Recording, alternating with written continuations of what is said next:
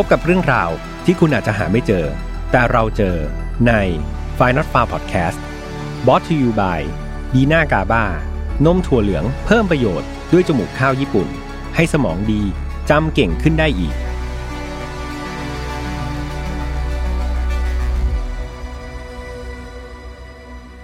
สวัสดีครับ ยินดีต้อนรับนะครับ เข้าสู่ Final f a r Podcast วันนี้คุณอยู่กับผมแฮมทัชพลเช่นเคยครับ เรายังอยู่ในบรรยากาศเดิมๆนะครับ ก็คือการอัดจากบ้านของผมเองนะครับ ใน episode ที่ 78 แล้วนะครับ ยังไงก่อนจะเริ่มเล่าเรื่องก็ต้องถามไถ่เพื่อนๆก่อนว่าตอนนี้เป็นยังไงกันบ้างครับ เป็นห่วงจริง ๆ ทั้งสุขภาพของร่างกายนะครับ แล้วก็สุขภาพของจิตใจ เพราะว่าตอนนี้สถานการณ์อะไรหลายๆอย่างมันก็ตึงเครียดใช่ไหมครับ แบบพี่แฮมเองก็ไปเสพข่าวไปเสพโซเชียลบางทีก็เครียดเหมือนกันครับ ก็ยอมรับกันตรงๆว่าเครียด แต่ว่าการที่ได้มาอัดรายการแบบนี้ แล้วก็หวังว่าในตอนที่เพื่อนๆได้ฟังรายการ File Not Found หรือรายการต่างๆ ใน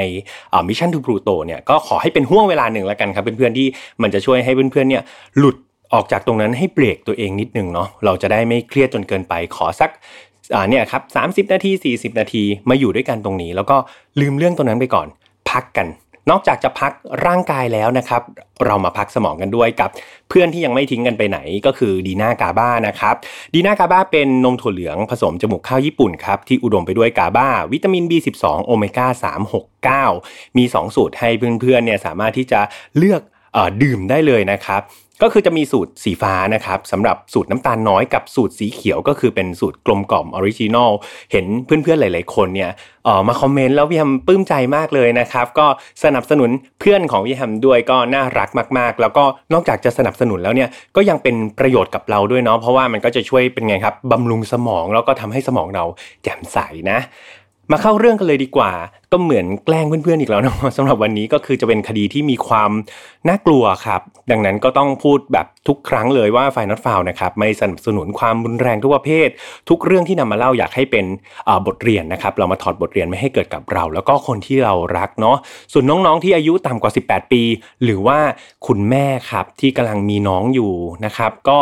ระมัดระวังในการฟังเรื่องนี้นิดนึงครับ ถ้าใครรู้สึกว่าไม่ไหวจิตใจยังไม่พร้อมเนี่ยก็อยากให้เบรกไว้ก่อน เพราะว่าเรื่องราวนี้ก็จะมีการเกี่ยวกับการตั้งครรภ์อะไรอย่างนี้ด้วยนะครับ ดังนั้นก็ด้วยความเป็นห่วงครับที่ทำเป็นห่วงจริง ๆ แต่ถ้าใครพร้อมแล้วก็มาเข้าเรื่องของวันนี้กันเลยดีกว่า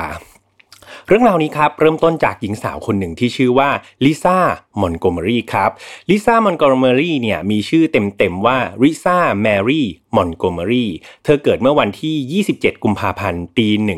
1968 นะครับ โดยอาศัยอยู่ในเมลเวิร์นนะครับ รัฐแคนซัส สหรัฐอเมริกาเนาะ นับตั้งแต่ลืมตาดูโลกเนี่ยต้องบอกว่าลิซ่าเนี่ยเขาพบกับอาการ ผิดปกติครับทางสมอง ชนิดที่ไม่สามารถที่จะรักษาหายได้ด้วยนะ โดยสาเหตุเนี่ยมันเกิดจากการที่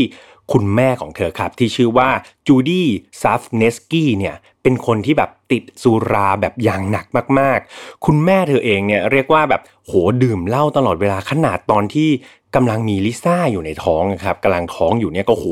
ดื่มไม่หยุดเลยครับ คือดื่มเหมือนกับใช้ชีวิตปกติ นั่นเองครับมันส่งผลให้ลิซ่าเธอเนี่ยผิดปกติทางสมองตั้งแต่ตอนเกิดมาเลยนะครับ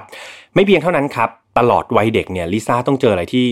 ต้องเรียกว่าหนักมากๆครับ เธอถูกเลี้ยงดูมาโดยคุณแม่แท้ๆนี่แหละ แต่คุณพ่อเนี่ยเป็นคุณพ่อเลี้ยงเนาะ ซึ่งก็เต็มไปด้วยความโหดร้ายครับ คือทั้งคู่เนี่ยมักจะรุมทำร้ายทั้งร่างกายแล้วก็จิตใจของลิซ่าเสมอ เธอเนี่ยกลายเป็นเหมือนที่ระบายอารมณ์นะครับ ถูกทุบตีเป็นประจำแล้วก็มันลามไปถึงการที่พ่อเลี้ยงของเธอเนี่ยมาล่วงละเมิดทางเพศเธอ ตั้งแต่ตอนเธอยังเป็นเด็กๆด้วยนะครับ แล้วคุณแม่ก็ไม่ได้คิดจะห้ามด้วยนะ ก็รู้เห็นเป็นใจ ไม่ใช่แค่ที่บ้านนะครับ ตอนที่เธออายุได้ 11 ปีเนี่ย เธอยังถูกเพื่อนๆนะครับ ที่โรงเรียนเนี่ยล่วงละเมิดทางเพศแบบรุมล่วงละเมิดทางเพศเธอด้วยนะครับ ก็เป็นอะไรที่น่าสงสารมากๆ เพราะว่าริซ่าเธอก็เอาจริง ๆ เธอไม่มีที่พึ่งพานะครับเพราะว่าครอบครัวก็ทำร้ายไปโรงเรียนก็โดนทำร้ายอีก เธอก็เลยรู้สึกโดดเดี่ยวครับ แล้วก็ต้องหันมาพึ่งพาสุราเหมือนกับคุณแม่ของเธอ นั่นทำให้ลิซ่าเองก็เป็นเป็นไงครับ ติดแอลกอฮอล์แบบอย่างหนักเช่นเดียวกันกับคุณแม่เธอเลย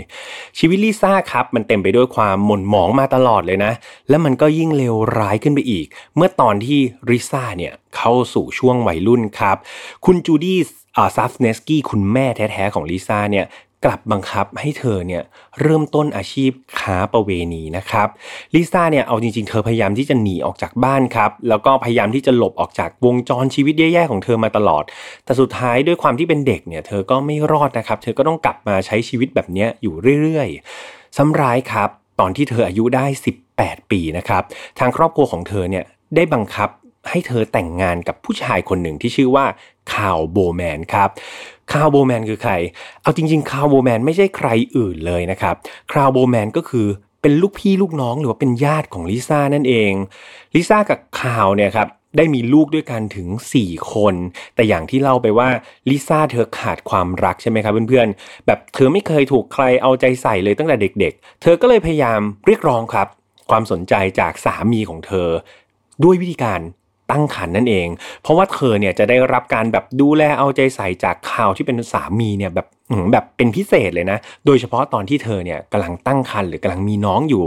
ดังนั้นลิซ่าก็เลยเลือกวิธีนี้ครับ เพื่อเรียกร้องความสนใจอยู่เสมอเลย พยายามที่จะตั้งครรภ์นี่แหละเพื่อจะได้แบบมีช่วงเวลาปกติ ก็จะตั้งครรภ์9เดือนใช่ไหมครับ9เดือนนั้นก็จะเป็นอะไรที่แบบลิซ่ารู้สึกว่านี่แหละฉันใฝ่หาฉันแบบตามหามาตลอดชีวิตเลย เมื่อเธอครับมีลูกได้ครบ 4 คนเนี่ยก็ปรากฏว่าคุณหมอก็รู้สึกว่าเฮ้ยมันเยอะไปแล้วร่างกายลิซ่าไม่น่าไหวแล้วก็เลยบอกว่าทำหมันเถอะลิซ่านะครับซึ่งเอาจริงๆลิซ่าก็ไม่ได้ยินดี เพราะว่าเธอก็ยังอยากที่จะตั้งครรภ์ใช่ไหมครับเพื่อที่จะเรียกร้องความสนใจเรื่อยๆ แต่สุดท้ายในปี 1990 เนี่ยลิซ่าก็ยอมแพ้คุณหมอครับ ก็ยอมทำหมันตามคำแนะนำของแพทย์นะครับความรักของลิซ่ากับคาร์ลมันก็เลยเป็นไงครับ มันก็เลยแย่ลงนะครับ มันก็ไม่ค่อยดีเหมือนเดิม แถมคาร์ลคนที่เป็นสามีเนี่ยแอบจับได้ด้วยนะครับ ว่าลิซ่าเนี่ยแอบนอกใจเขาอยู่เสมอเลย เธอเนี่ยติดการโกหกครับ เริ่มต้นจากเรื่องแบบเล็กๆ น้อยๆเนี่ยกลายเป็นการโกหกที่แบบโหแต่งเป็นเรื่องเป็นราวใหญ่โตเลยนะครับ มันลามไปถึง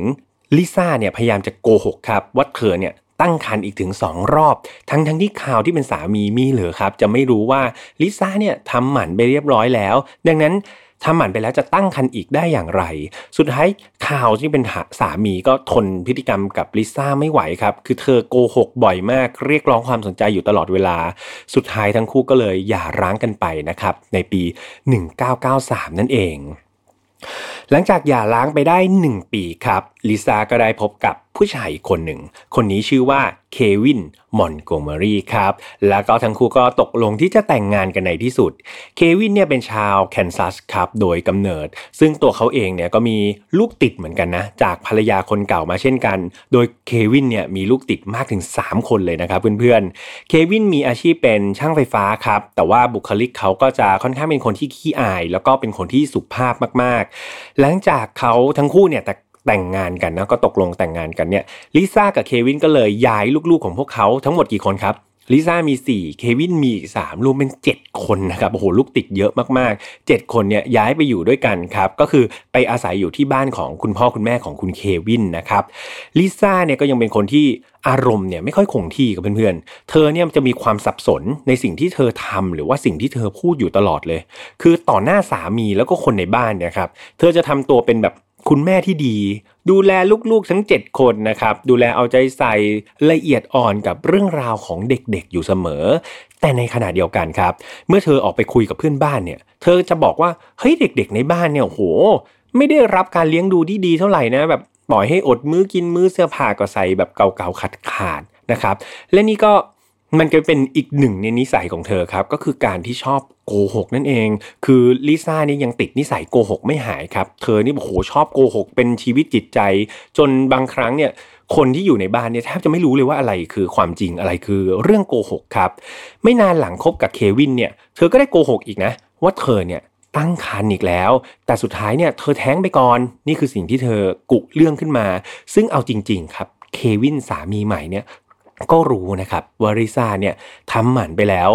ดังนั้นเธอก็ไม่สามารถที่จะตั้งครรภ์ได้อีก แต่เควินเองก็เอาจริงๆก็ไม่ค่อยแน่ใจครับว่าการที่ลิซ่าเนี่ยมักจะบอกเสมอเลยว่าเธอเนี่ยตั้งครรภ์เนี่ยเธอแบบต้องการอะไรนะ หรือว่าอยากจะบอกอะไรกับเขานะครับ คือหลังจากที่ลิซ่าเนี่ยโกหกว่าตั้งครรภ์แล้วก็แท้งไปได้ไม่นานเนี่ย เธอก็กลับมาบอกเควินอีกแล้วนะว่าเฮ้ยคราวนี้เธอรู้สึกแบบจริง ๆ แบบมันเรียลมากเลยมันเป็นความรู้สึกมากๆเลยว่าเฮ้ยครั้งเนี้ยชัวเธอตั้งครรภ์อีกแล้ว เควินเองครับ เอาจริง ๆ ก็ไม่ได้ถือสากับสิ่งที่ลิซ่าพูด เขาก็คิดว่า เออ ถ้ามันเป็นความจริงเขาก็ยินดีครับ ที่จะรับเด็กคนนี้มาเป็นลูกอีกครั้งหนึ่ง จากการโกหกครั้งนี้ครับลิซ่าต้องมีการกำหนดคลอดในเดือนธันวาคมปี 2004 และดูเหมือนเธอเนี่ย ครั้งนี้เธอจะตั้งใจมากๆครับ แบบรู้สึกว่าตัวเองเนี่ยใช้มุกแบบท้องแล้วก็แท้งหลายครั้งแล้วจนรู้สึกแบบมันเริ่มไม่ work ละครั้งนี้ต้องทำให้มันเป็นจริงให้ได้ เธอต้องทำยังไงก็ได้ครับ ให้การโกหกครั้งนี้กลายเป็นจริง ในช่วงเวลาเดียวกันนั่นเองครับเพื่อนๆลิซ่าเนี่ยเธอได้ไปเจอกับหญิงสาวอีกคนหนึ่งครับ ผ่านทางห้องแชทออนไลน์แลกเปลี่ยนเกี่ยวกับสุนัขพันธุ์ Rat Terrier นะครับในห้องที่ชื่อว่า Ratter Shatter นะครับ คือผู้หญิงคนนี้ชื่อว่าบ๊อบบี้โจสตินเนต มีอายุ 23 ปีเท่านั้นเอง คือคุณสตินเนตคนนี้ครับเกิดเมื่อวันที่ 4 ธันวาคมปี 1981 ในรัฐมิสซูรีครับสหรัฐอเมริกา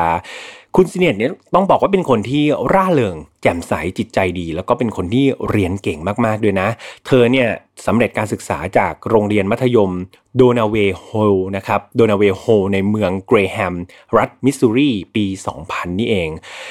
ก่อนที่อีก 3 ปีต่อมาก็คือปี 2003 เนี่ยเธอก็จะได้แต่งงานนะครับแล้วก็มีครอบครัวกับแฟนหนุ่มคนหนึ่งที่ชื่อว่าคุณเซฟ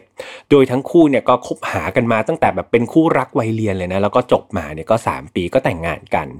หลังแต่งงานครับ เธอกับสามีก็ได้ทำธุรกิจเกี่ยวกับการเพาะพันธุ์สุนัขนี่แหละที่บ้านของเขาเอง คือเอาจริง ๆ คุณสแตนเนตแล้วก็ลิซ่านะครับลิซ่าคนแรกผู้หญิงคนแรกที่ผมเล่าให้ฟังเนี่ยเคยเจอกันครับในงานแสดงสุนัขแห่งหนึ่ง จากนั้นทั้งคู่ก็ได้คุยกันเกี่ยวกับสุนัขพันธุ์รัตเทเรียนี่แหละ อย่างแบบโอ้โหคุยกันออกรถเลยครับ ต่อเนื่องก็เลยสารสัมพันธ์มารู้จักกัน แล้วก็มาคุยกันต่อในห้องแชทที่ชื่อว่า Ratter Chatter ที่ผมบอกไปเนาะ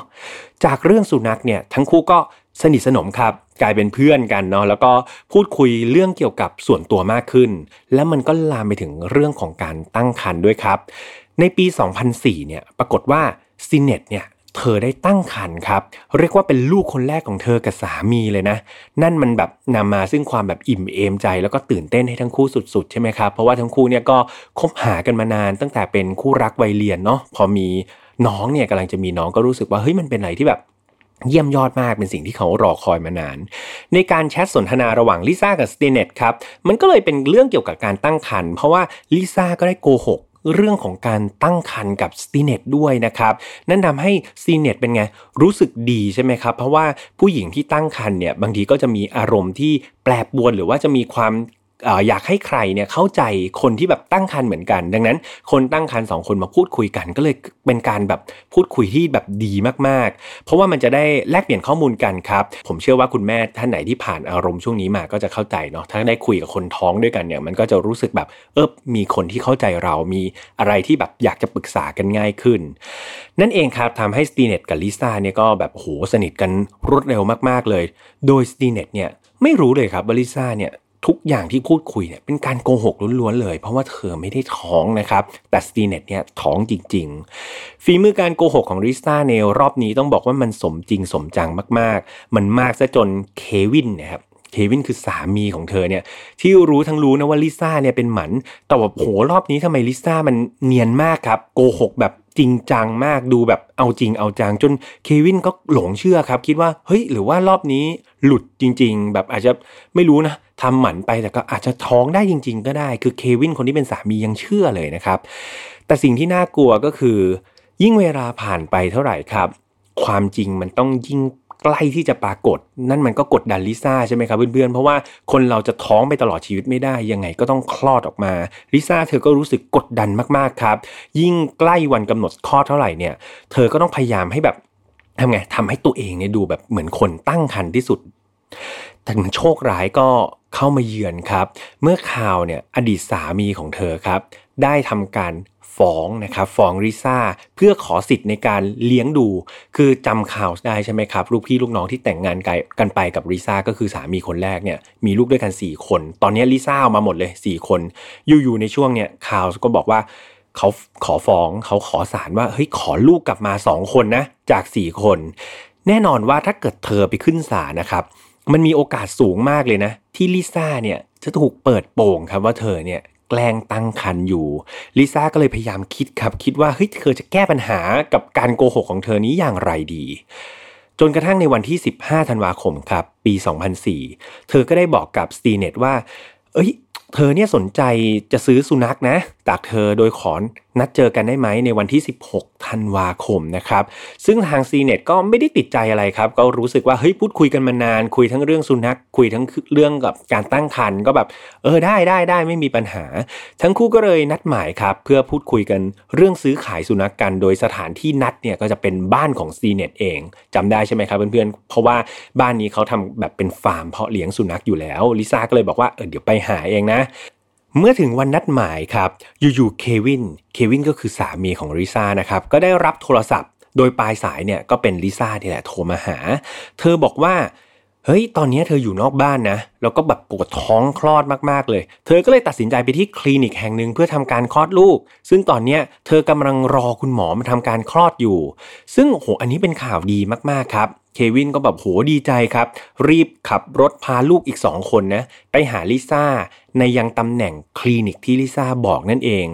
พวกเขาได้พบกับลิซ่าครับเมื่อไปถึงคลินิกก็คือกำลังอุ้มทารกอยู่แบบโหท่าทางแบบดีใจเอามากๆ พวกเขาก็แบบโหดีใจกันสุดๆ ใช่ไหมครับ ในที่สุดลิซ่าก็คลอดลูกออกมาสักทีก็ต่างกลับบ้านแล้วก็แบบต้อนรับสมาชิกตัวน้อยคนใหม่ของครอบครัวกันแบบยิ่งใหญ่กันเลยทีเดียว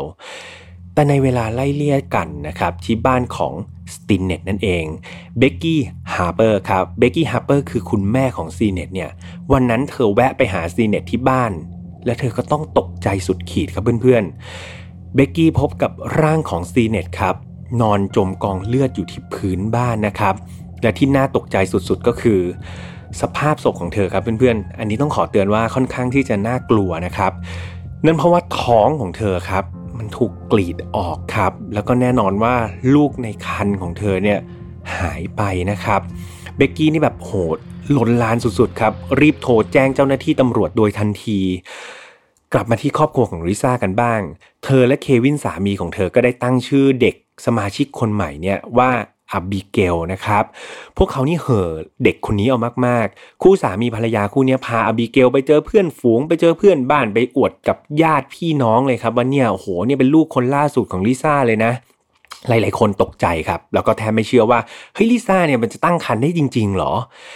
ข่าวการเสียชีวิตของสตีเน็ตครับ มันเริ่มที่จะถูกพูดถึงครับ แล้วก็มันก็โด่งดังมากขึ้นเรื่อยๆ จากการชันสูตรเนี่ยพบว่าเธอเนี่ยถูกรัดคอจนเสียชีวิตก่อน โดยน่าจะเสียชีวิตก่อนที่จะถูกพบศพเพียงแค่หนึ่งชั่วโมงเท่านั้นเอง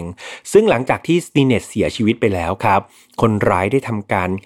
กรีดท้องครับเพื่อที่จะขโมยเด็กในท้องไปอย่างโหดเหี้ยม สถานที่เกิดเหตุเนี่ยไม่พบร่องรอยการงัดแงะ หรือค้นหรือต่อสู้ใด ๆ ดังนั้นก็คาดการได้ว่าคนร้ายเนี่ยก็ต้องรู้จักกับสตีเน็ตนี่แหละ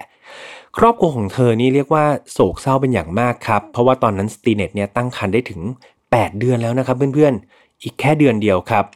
ลูกน้อยที่เขารอมาตลอดชีวิตเนี่ยกำลังจะลืมตาดูโลก ตัวซีเน็ตเองก็อายุแค่ 23 ปีเท่านั้นเอง เธอเฝ้ารอครับที่จะได้เจอลูกน้อยของเธอ แต่กลับต้องกลายเป็นเจอเรื่องราวที่มันโหดร้ายไปซะก่อนนะครับ เจ้าหน้าที่ตำรวจได้พยายามที่จะแกะรอย แล้วก็สืบสวนหาผู้กระทำความผิดมาเนาะพร้อมทั้งขอความร่วมมือจากภาคประชาชน โดยการส่งข้อมูลที่อาจจะนำไปสู่ตัวคนร้ายได้ ในที่สุดครับ ได้มีสมาชิกในเว็บบอร์ดซื้อขายสุนัขคนหนึ่ง ได้ไปพบว่าในวันที่สตีเน็ตเนี่ยถูกฆาตกรรม เธอได้มีการนัดหมายกับผู้หญิงคนหนึ่งครับเพื่อทำการซื้อขายสุนัขแบบพอดีเลย ข้อมูลนี้มันสำคัญมากๆครับ ก็เลยมีการส่งเจ้าหน้าที่ FBI ครับไปทำการแบบสืบสวนแกะรอย IP คอมพิวเตอร์ว่าเฮ้ยคนที่โพสต์นัดกับสตีเน็ตวันนั้นอะ คือใคร และมันก็ไม่ได้ยากเย็นครับ เจ้าหน้าที่ FBI เขาเก่งอยู่แล้ว เขาใช้ความรู้ความสามารถแบบรวดเร็วมากๆเลย ในการที่จะแกะรอย IP นะครับ ไปเจอว่าคนที่โพสต์นัดขอซื้อสุนัขจากสตีเน็ตก็ไม่ใช่ใครอื่นครับเพื่อนๆ ก็คือลิซ่ามอนโกเมอรีที่เรารู้กันอยู่แล้วนั่นเองครับ เจ้าหน้าที่ FBI ก็เลยทำการตรวจสอบข้อมูลของลิซ่าแล้วก็พบเรื่องแบบน่าสงสัยเต็มไปหมดเลย นั่นก็คือ เอ๊ะทำไมลิซ่าเพิ่งมีลูกครับ วันเดียวกับที่เกิดเหตุฆาตกรรมแบบพอดีเป๊ะเลย ซึ่งมันแปลกมากๆใช่ไหมครับเพื่อนๆเพราะสตีเน็ตเนี่ยก็ถูกฆาตกรรมอย่างเหี้ยมโหดแบบถูกกรีดผ่าท้องเพื่อขโมยลูกไปพอดิบพอดีกับวันนั้น เจ้าหน้าที่ FBI ก็เลยติดต่อไปยังคลินิกครับที่ลิซ่าเนี่ยได้อ้างว่าเขาเนี่ยไปทำคลอด แล้วเขาก็พบว่าในวันนั้นเนี่ย ไม่มีใครไปคลอดลูกที่คลินิกนั้นเลยนะครับ และข้อมูลเหล่านี้เองทำให้ลิซ่าเนี่ยตกเป็นผู้ต้องสงสัยโดยทันที วันที่ 17 ธันวาคมครับ หรือว่า 1 วันหลังพบศพเนี่ยเจ้าหน้าที่ FBI ก็ได้ทำการจับกลุ่มลิซ่าที่บ้านของเธอโดยทันทีก็ถือว่าทำงานรวดเร็วมากๆครับ วันเดียวเท่านั้นเองถึงตัวลิซ่าเลย เธอถูกตั้งข้อหาครับ ลักพาตัวเป็นเหตุให้ถึงแก่ความตาย และเธอเองก็ได้ทำการยอมรับสารภาพในเวลาต่อมา ลิซ่าถูกนำตัวขึ้นศาลครับ เพื่อตัดสินคดี โดยทนายของเธอเนี่ยก็พยายามขอความเห็นใจนะ โดยอ้างว่าเนี่ยเธอเนี่ยมีแบบอาการเจ็บ ป่วยตั้งแต่เกิดมาเลยนะ แถมแบบเนี่ยถูกทำร้ายมาตลอดชีวิตเลยลิซ่าแบบเธอจิตใจไม่ปกติหรอก นั่นทำให้เธอเนี่ยอาจจะมีอาการประสาทหลอน แล้วก็ลุ่มหลงอยู่กับการตั้งครรภ์จนนำไปสู่การก่อคดีนะครับ แม้ว่าจะมีการต่อสู้ในมุมนี้ แต่ว่าในที่สุดวันที่ 22 ตุลา 2007 ทางคณะลูกขุนก็มีความเห็นว่าลิซ่ายังคงมีความผิดจริงนะครับ ก็คือสิ่งที่ทางทนายอ้างมาเนี่ย คณะลูกขุนบอกว่าฟังไม่ขึ้นครับ ยังไงเธอก็ต้องมีความผิดฐานฆาตกรรม แล้วก็ตัดสินให้เธอเนี่ยต้องรับโทษ ประหารชีวิตนะครับเพื่อนๆ คดีนี้มีการต่อสู้กันอีกสักระยะหนึ่งครับ ก็คือแบบทนายก็บอกเฮ้ยอย่าประหารชีวิตเลย ขอลดโทษนู่นนี่นั่น แต่จนแล้วจนรอดครับคันตัดสินก็ไม่เปลี่ยนแปลงครับ ในเดือนเมษายนปี 2008 ก็มีการตัดสินประหารชีวิตลิซ่ามอนโกมอรี่อย่างเป็นทางการลิซ่าเธอถูกประหารชีวิตด้วยการฉีดยาพิษนะครับเพื่อนๆในวันที่ 13 มกราคมปี 2021 หรือว่าเมื่อต้นปีที่ผ่านมานี่เองก็ ธอก็เพิ่งโดนประหารชีวิตด้วยการฉีดยาพิษไปเนาะ โดยสถานที่ตัดการประหารก็คือเรือนจำสหรัฐอเมริกาในเมืองโทริโอรัฐอินเดียนาครับ ก่อนการประหารเนี่ยก็ได้มีการถามลิซ่าว่า เธออยากจะพูดอะไรเป็นครั้งสุดท้ายไหมลิซ่าก็ตอบมาเพียงสั้นๆว่าไม่ครับ ตอบแค่นี้เลย สุดท้ายลิซ่าก็จบชีวิตลงในวัย 67 ปีตามโทษทัณฑ์ที่เธอต้องรับ ทางด้านเด็กน้อยกันบ้าง เด็กน้อยที่ถูกลักพาตัวไปที่เป็นลูกของสตินเน็ตเนี่ยก็ถูกกลับนำกลับไปคืนครอบครัวของสตินเน็ตนะครับแล้วก็มีการตั้งชื่อให้ใหม่ว่าวิกตอเรียโจสตินเน็ตครับก็เป็นการจบคดีนี้ไปอย่างน่าเศร้ามากๆนะครับเพื่อนๆ จากคดีนี้เราจะเห็นได้เลยว่าหนึ่งในปัจจัยสำคัญที่นำไปสู่เรื่องราวที่มันเลวร้ายมากๆก็คือ การโกหกนั่นเองครับ อย่างลิซ่าเองเนี่ยเธอโกหกจนเป็นนิสัยเลยเนาะแบบโกหกแบบถอนตัวไม่ขึ้นเลยโกหกจนสุดท้ายเนี่ยเธอหลงลืมไปแล้วด้วยซ้ำว่าความจริงมันคืออะไรคำถามคือแล้วตัวเราเองล่ะเราจะหลีกเลี่ยงการโกหกได้ยังไง วันนี้ผมเลยไปเจอข้อมูลดีๆ ครับ จากเว็บไซต์ thepotential.org มาเล่าให้ฟังเนาะ คือเขาบอกว่าบางครั้งเนี่ย ความกลัวกับผลลัพธ์ที่ตามมาก็เป็นชนวนทำให้เราเนี่ยเลือกที่จะโกหกไว้ก่อน เพื่อหลีกเลี่ยงความกลัวเหล่านั้นครับ มันก็เหมือนแบบเป็นคำสั่งอัตโนมัติของสมองแหละที่บอกว่าเฮ้ยถ้าพูดความจริงออกไปแล้วเนี่ยแบบเธอต้องโดนทำโทษนะ หรือว่าแบบเธอจะต้องเจอสิ่งที่น่ากลัว ซึ่งเอาจริง ๆ แล้ว การโกหกนั้นครับอาจจะนำมาซึ่งผลที่มันน่ากลัวซะยิ่งกว่าการพูดความจริงนั่นเอง ดังนั้นครับทางเว็บไซต์นี้ก็บอกว่าเฮ้ยเขามีวิธีการฝึกกลไกในการที่แบบ ป้องกันการแบบโกหกโดยอัตโนมัติของเรามา 3 วิธีครับ นั่นก็คือวิธีการ pause thought แล้วก็ท่องไว้ครับ มี 3 วิธี อันแรกคือ pause หรือว่าหยุดนั่นเอง เขาบอกว่าก็คือฝึกให้เราเนี่ย หยุดตัวเองเพื่อจัดการกับความคิดในสมองให้ได้ เช่นแบบโหเวลาเราเจอความผิดแบบคับขันหรือมันจวนตัวแบบอารมณ์แบบเฮ้ยโดนแน่ๆโกหกเถอะโกหกเถอะอะไรประมาณนี้ จุดนี้ให้เราพอสตัวเองไว้ก่อนครับ แล้วก็เลือกที่จะจัดการความคิดของเรานะครับ เรียบเรียงความรู้สึกให้ได้ มันก็มีโอกาสสูงมากเลยนะที่จังหวะแบบนี้เราจะโกหกใช่ไหมครับ แต่ว่าการพอสเนี่ยเหมือนการที่เราเนี่ยหยุดตั้งสติครับ ก็ลองคิดดูว่าเฮ้ยถ้าโกหกไปมันอาจจะแย่กว่านี้ก็ได้นะ ต่อมาก็คือฟอสนะครับหรือว่าความคิดนั่นเองก็คือความคิดในการคิดถึงผลกระทบของการโกหกครับคือสมมุติว่าเราต้องมาคิดว่าเฮ้ยถ้าฉันโกหกไปแล้วเนี่ยถ้าเกิดฉันโดนจับได้เนี่ยผลกระทบอะไรจะตามมาบ้าง นอกจากนี้ก็ต้องคิดด้วยนะว่าโกหกไปแล้วไม่ใช่โกหกแค่วันเดียวจบ บางทีมันต้องโกหกต่อไปเรื่อยๆ เราจะจัดการกับ การโกหกแบบนั้นได้จริง ๆ เหรอ ต้องซอสครับ ต้องคิดเรื่องนี้เยอะๆเลย และสุดท้ายก็คือการท่องไว้ครับ ท่องในที่นี้ก็คือท่องสิ่งที่เราซอสไปนั่นเอง สิ่งที่เราคิดไปนั่นเองครับว่า เฮ้ย ผลกระทบจากการโกหกเป็นอะไร ท่องไว้ครับ สุดท้ายเราก็จะพยายามหลีกเลี่ยง สมองที่มันพยายามจะสั่งให้เราโกหกแบบอัตโนมัติเนี่ยหลีกเลี่ยงไม่ให้เราโกหกได้นั่นเองนะครับก็หวังว่าจะเป็นทริคหรือว่าเป็นเคล็ดลับอะไรที่ช่วยให้เพื่อนๆเนี่ยหลีกเลี่ยงการโกหกได้นะครับ เพราะว่าการโกหกเอาจริง ๆ สุดท้ายมันก็อาจจะส่งผลลัพธ์ที่มันไม่ดีกับตัวเราเองเนาะ สำหรับวันนี้ครับ ก็คงต้องลากันไปก่อนครับสำหรับไฟนอตฟาวก็ออกอากาศทุกวันอังคารเหมือนเดิมทางช่องของ Mission to Pluto นะครับ ไม่ว่าจะเป็น YouTube Spotify SoundCloud Podbeans Apple Podcast นะครับ ใครที่ชอบฟังไฟนอตฟาว อย่าลืมครับ เรามีช่องแยกใน Spotify แล้วก็ Apple Podcast ครับโลโก้สีแดงๆไปฟังกันได้เลย หรือว่าจะฟังผ่านช่องของ Mission to Pluto ก็ได้นะ จะได้ฟังรายการของเพื่อนๆ podcaster ท่านอื่นของผมด้วย รับรองว่าสนุกทุกๆรายการนะครับ เรามีแฟนเพจครับแล้วก็มีกลุ่ม Facebook ของ f i Not f o u ด้วย มีเพื่อนๆทยอยเข้ามา 9,000 กว่าคนนะครับตอนนี้ก็เป็นกลุ่มที่ใหญ่แล้วก็น่ารักมาก ๆ ในนั้นก็จะมีการแชร์ความคิดเห็นข่าว คดีฆาตกรรมอะไรต่างๆครับก็น่าสนใจมากๆเอ่อก็มีเพื่อนๆครับช่วยช่วยทำมาหากินนะครับไปโพสต์ต่างๆ ในกลุ่มเนี้ยมากมายเลยก็ขอบพระคุณมากๆครับ สุดท้ายนี้ครับก็อยากให้ทุกคนดูแลตัวเองนะครับ แล้วก็อย่าลืมครับดูแลสมองของเราด้วยดีนากาบ้านะครับสามารถหาซื้อได้ตามห้างสรรพสินค้า แต่ตอนนี้ห้างปิดล็อกดาวน์นะครับตอนที่พี่แอมอ่านก็สามารถที่จะสั่งออนไลน์ได้เดี๋ยวเราแปะลิงก์กันไว้ ก็อย่าลืมดูแลตัวเองครับทั้งร่างกายแล้วก็จิตใจ ตัวพี่แฮมเองก็สัญญาครับว่าจะดูแลตัวเองนี่แหละ ตอนนี้ตอนนี้ก็อัดไป 20 กว่านาทีนะครับ ก็หวังว่า 20 นาทีเกือบเกือบครึ่งชั่วโมงเนี่ยที่เราอยู่ด้วยกันมันจะทำให้เพื่อนๆเนี่ยหลบออกไปจากมุมแย่ๆหลบออกไปจากเรื่องแย่ๆนะครับมาอยู่กับคดีฆาตกรรม เอ๊ะ ยังไงเนาะดูย้อนแย้งเนาะ ช่วยหรือเปล่าก็ไม่รู้เหมือนกัน แต่ว่าก็หวังว่าจะเป็นช่วงเวลาหนึ่งแล้วกันนะครับ ที่เราจะลืมเลือนเรื่องราวที่มันไม่ดี แล้วก็มาอยู่กับเรื่องราวที่เป็นคติสอนใจกับฝ่ายนอตฟาว เนาะก็หวังว่าจะช่วยกันได้สำหรับวันนี้คงต้องลากันไปก่อนหากคุณภาพของภาพและเสียงดรอปลงไปยังไงพี่แฮมต้องกราบขออภัยนะครับทีมงานทุกคนต้องกราบขออภัยเดี๋ยวเราจะพยายามทำให้มันดีที่สุด และถ้าสถานการณ์กลับไปดีเมื่อไหร่เดี๋ยวพี่แฮมจะเข้าไปอัดที่ห้องอัดเหมือนเดิม ดูแลตัวเองนะครับ สวัสดีครับ พบกับเรื่องราวที่คุณอาจจะหาไม่เจอ แต่เราเจอใน f i n a l f a r Podcast Presented by สมองดีจำเก่งขึ้นได้อีก ดื่มนมถั่วเหลือง ดีน่ากาบ้า